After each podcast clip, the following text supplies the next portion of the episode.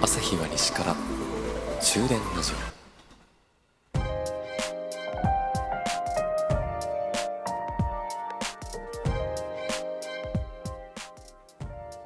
こんばんは朝日です。終電ラジオ54号車でございます。皆さんのスマートフォンホーム画面は何ページぐらいまでありますか？横にスクロールをするとスッと画面が変わりますよね。アプリをたくさんお持ちの人で特にフォルダに仕分けをするなんていうことをしなかったら56ページぐらいあるんですかね。私はもともとはよく使うものが最初の画面で次にスクロールをするとツールカメラゲーム食べ物なんてね。カテゴリーに分けてフォルダをいくつか用意しておき新しくダウンロードしたアプリはそれにそれぞれ入れていくっていうことをしていたんですけども。うん。めんどくせってなっちゃって。途中からですね。フォルダがあるにもかかわらずそこから溢れたアプリが2画面目3画面目っていう感じで最終的に6画面ぐらいまでアプリがね溢れてました。ただねあの中途半端にですねそのフォルダに入れてしまうとあれ？このアプリはどっちだ？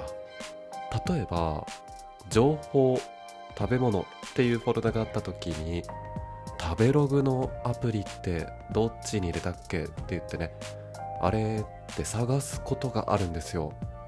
でも不思議とフォルダに入れずにバーっとね散らばってるそのアプリの中から見つけるのってねそんなに大変じゃない。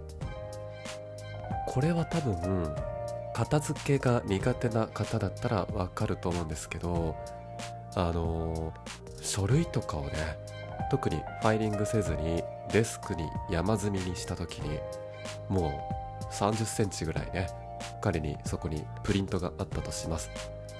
探してるプリント。大体この山の中のこの辺っていうのがね 分かっちゃうんですよね。不思議と。なんででしょうね。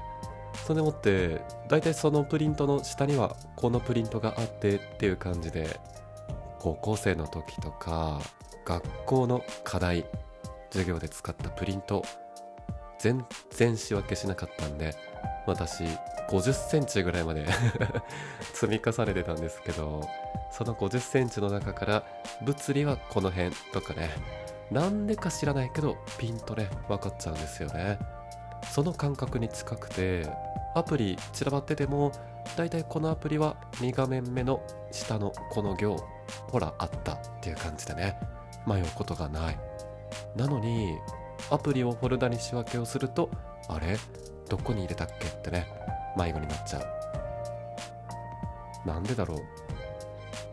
皆さんはスマホのアプリちゃんと整理されてますか？それとも全部出しっぱなし？まあ使いやすい使いづらい個人によってね変わってくるとは思うんですけども私はこの前ついにね意を決して全部フォルダに入れました。